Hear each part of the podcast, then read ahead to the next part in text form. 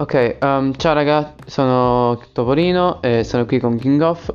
Questo è il nostro primo episodio di podcast dove principalmente parleremo di, di videogiochi, ma anche boh, faremo una chiacchiera ogni tanto. Vabbè, um, avevamo intenzione di parlare di Assassin's Creed oggi. Ehm, e quindi volevamo iniziare da Brotherhood, insomma, quelle là che piacciono di più, Assassin's Creed 2, Brotherhood e Revelation, ovvero la trilogia dedicata a, appunto a... chi è quel coglione? È il editore. Ok, quindi normalmente cominciando dalla trilogia di Ezio Editore possiamo cominciare benissimo da Assassin's Creed 2.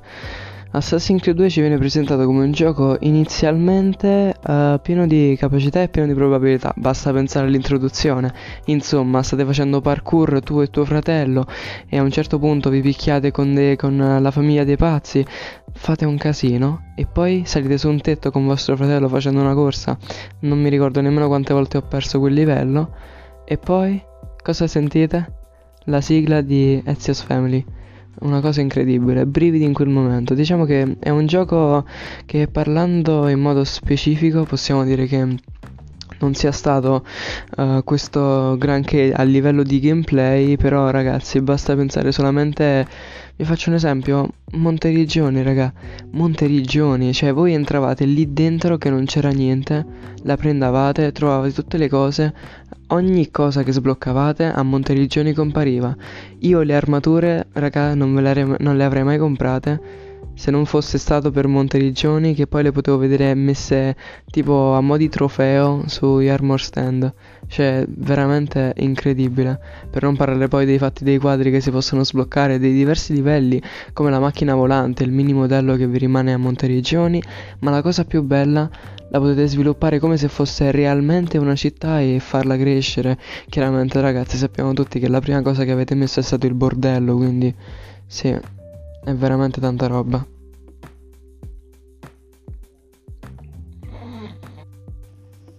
Sì, insomma, tutti quanti si sono appassionati ad Assassin's Creed 2 uh, e così si sono affezionati in questo modo alla saga e un po' come tutti vorremmo che le cose non cambiassero no? nel corso degli anni perché ce le ricordiamo in un certo modo e le ricordiamo anche con gelosia. Assassin's Creed 2 ehm, io me lo ricordo per uh, le varie città, per le varie storie che venivano raccontate, tutte molto diverse, carismatiche, quando ad esempio, um, ad esempio mi ricordo le, le missioni a Venezia, che erano molto belle l'intera storia, con i briganti, que- quando assaltano tipo il palazzo delle spezie. E, um, niente, cioè mi piaceva molto essere in quel, ca- in quel mondo, cioè mi faceva appassionare, mi, fa- mi faceva sentire lì. Quando ad esempio si va nella, nella parte dove Ezio si va tipo al, al, al carnevale, il carnevale veneziano con la maschera e trova tipo l'ex fidanzato, non mi ricordo manco come si chiama. No, assassinare la gente. Eh sì, ma trova anche quella là, come si chiama? Non mi ricordo. Eh, vabbè, eh, quella che si è scopata all'inizio, tra parentesi.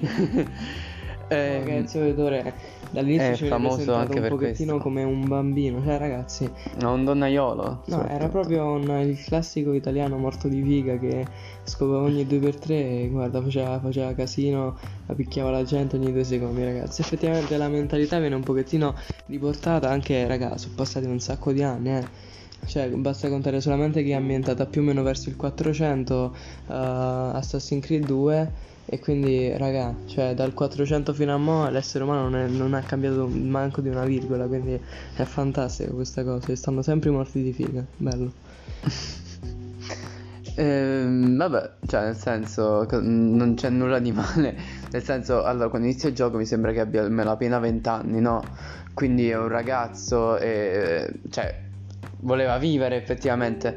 Poi succede quel dramma del padre, di tutta la famiglia, che poi, cioè, minchia, la persona più sfortunata del mondo. Ve- lo stesso giorno vede morire suo padre, su- i suoi fratelli, la madre mi sembra, no, la madre no, e deve scappare da Firenze con la madre e la sorella e deve andare in un paesino sperduto dallo zio. Che poi parlando di questa cosa, la- cioè, parlando dello zio, c'è sta in italiano quella parte in cui dice Sono io, Mario, zio Mario. No, eh, cioè in realtà quello là è un easter egg, però lo cogli soltanto in inglese. E la bellezza di un'altra bellezza di Assassin's Creed 2 e di Assassin's Creed con Ezio Editore è proprio questa qui, ovvero che i doppiatori inglesi parlano un po' quell'italiano, um, sai, quello là... Um, che, in, che, tendono a prendere in giro con l'accento un pochino siciliano o mm, stampo mafioso, capito?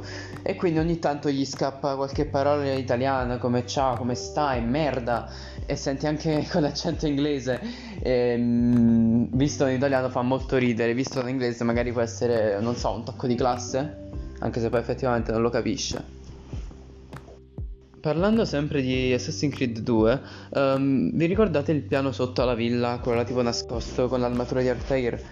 Quella era una di quelle cose che tu dici, ok, è un'azione secondaria, ma è una cosa che devo fare assolutamente, ok, magari non, finis- non platino il gioco, non lo faccio al 100%, ma io questa cazzo di armatura di Altair la devo sbloccare perché è troppo una figata. E io mi ricordo che ovunque vedevo il simbolo di quella specie di cerchietti col simbolo degli assassini. Ovunque c'era, io andavo sempre, non mi fregava un cazzo se stavo in missione principale, perché altrimenti poi non lo so, magari mi ricord- non mi ricordavo, oppure dovevo spegnere, che ne so. Quindi me li sono fatti tutti e sbloccai l'armatura. E tu inizialmente ti sentivi pure un figo, dicevi porca troia, sono proprio figo con questa armatura. Se, cioè, sei soddisfatto di tutta la fatica che, che, che, hai fatto per averlo. Che tra l'altro mi sembra che a Venezia ci sta un punto, no? Dove prendere questi cerchi. E mm, praticamente sotto c'è un tempio, un tempio romano, tempio, tempio romano. E, mm, e niente, in pratica, cioè può, es- può capitare che vedi una specie di kraken. Cioè, kraken, vedi soltanto dei tentacoli praticamente.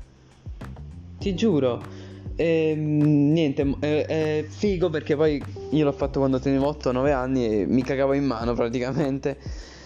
Ehm, oppure mi ricordo mh, mm, quando, vai quando vai ad assaltare con l'armata dello zio, uh, come si chiama, con la città, mh, mm, con tutte le cose alte uh, per ammazzare il tuo rivale dei pazzi, no?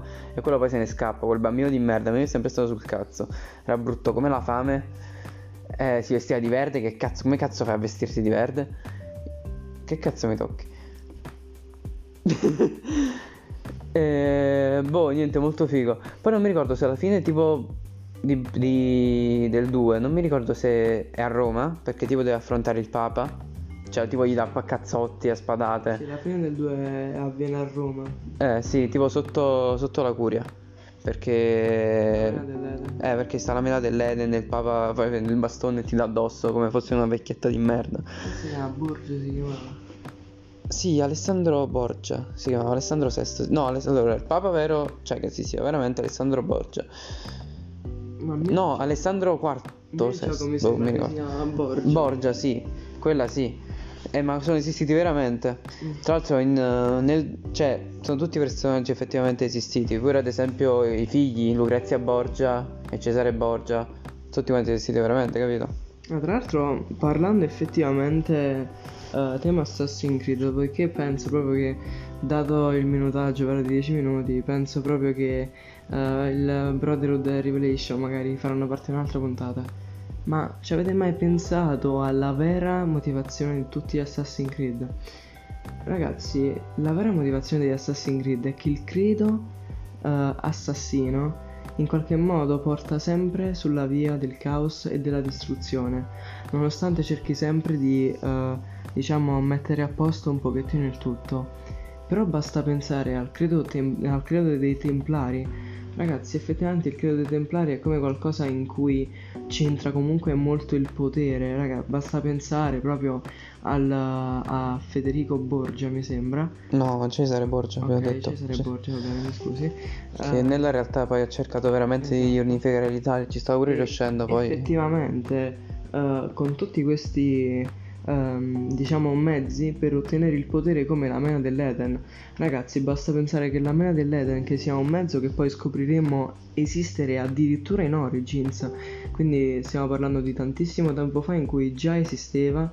Uh, per esempio anche con Assassin's Creed 3 dove incontriamo i precursori, moltissime cose. Ma già in Odyssey c'è. Però questi sbloccano Sì. le storie del DLC, quella là con Atlantide. Eh, quella pure è un casino perché vai a scoprire tutta la storia degli Isu, che poi sarebbe il nome di questo popolo. Basta proprio pensare della mela dell'Eden che poi andremo a usare solamente in Brotherhood.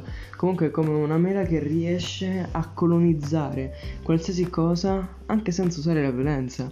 Cioè ragazzi è la forma di corruzione da parte dell'uomo creata. Cioè la mela dell'Eden è la corruzione. Basta pensare proprio alla, alla motivazione per cui si chiama mela dell'Eden. La mela dell'Eden effettivamente nella vita reale è proprio la corruzione di quando eh, Adamo ed Eva si trovavano ehm, appunto nell'Eden e quindi eh, quella mela che era stata proibita da Dio eh, venne mangiata e quindi eh, perciò ci fu proprio l'esilio da loro quindi si vede proprio eh, come la mela dell'Eden diciamo è un rimando al peccato, alla tentazione, alla corruzione eh, che appunto l'uomo ha sempre avuto e sempre avrà. Quindi diciamo che gli assassini combattono per una causa che si spinge sempre e sempre verso il caos, attaccano durante la notte, ehm, vengono anche chiamati gli occulti in Assassin's Creed Origins, un sacco di roba, mentre per quanto riguarda i Templari, loro invece attaccano eh, così come, come se non fosse niente, attaccano per il potere e nella maggior parte di volte eh, hanno sempre la maglia, ragazzi. Basta pensare che eh, gli unici che attaccano i templari sono gli assassini. Gli, assa- cioè, gli assassini per il resto vengono sempre attaccati da chiunque, mentre i templari non sono mai attaccati. Forse sempre per un fatto di potere, appunto. Comunque, la mela dell'Eden, la corruzione che poi eh, vedremo avere, che comunque. Basta pensare nella scena finale dove appunto lui che oramai diventa papa prende la mela dell'Eden nello scettro e comanda i fedeli che stavano appunto lì, li riesce a comandare, riesce a muovere i pensieri nella loro testa. Diciamo è veramente una forma di costruzione e controllo che aveva fatto per ottenere ovviamente potere. Ehm, sono d'accordo, però in parte perché mh, sul, sul fatto dei templari e assassini ehm, c'è sempre, spesso c'è questa distinzione di templari e assassini come templari cattivi e assassini buoni. Secondo me invece non bisogna per forza vederla così. Cioè, eh, come si dice nel- all'interno del gioco stesso, nei vari capitoli, entrambi vogliono la stessa cosa. Entrambi vogliono l'ordine, mm, vogliono portare la pace nel mondo. Però lo vogliono in modo diverso. Sì, il mezzo è diverso, appunto. Gli assassini lo fanno in modo segreto, praticamente, quindi non ambiscono a Celato. Effettivamente, celato, sì. Cioè, non ambiscono quindi a... ad avere controlli di potere come ad esempio essere papa, essere re di Francia, eccetera, eccetera, ma semplicemente di guidare da- dalle periferie, appunto dal popolo, forse, da- dalla massa, guidare verso da quella che loro chiamano giustizia. Il che è comunque interessante. ehm, però invece i Templari non la pensano così. I Templari storicamente sono un ordine monastico, un ordine sacro che nacque ne- nelle crociate per andare a redimere, no, mm, liberare appunto la Terra Santa, quindi Gerusalemme, Acri e tutto il resto appresso. Quello là su cui ci abbiamo fatto tanti bei memini. Ok. ok.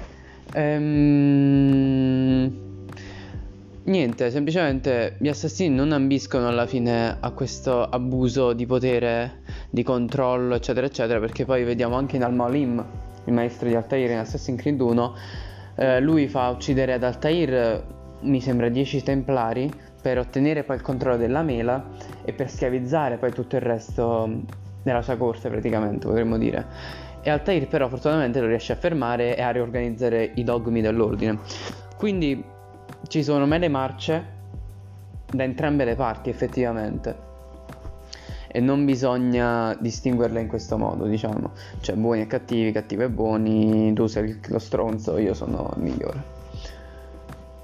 Ehm, vabbè par- f- non parlando per non parlare di trama passiamo a Brotherhood. Eh, sì passiamo a Brotherhood però mm, non oggi nella prossima puntata. Allora a me questo podcast è piaciuto. Ehm, io e King of vi salutiamo. Ciao. Arrivederli. Arrivederli.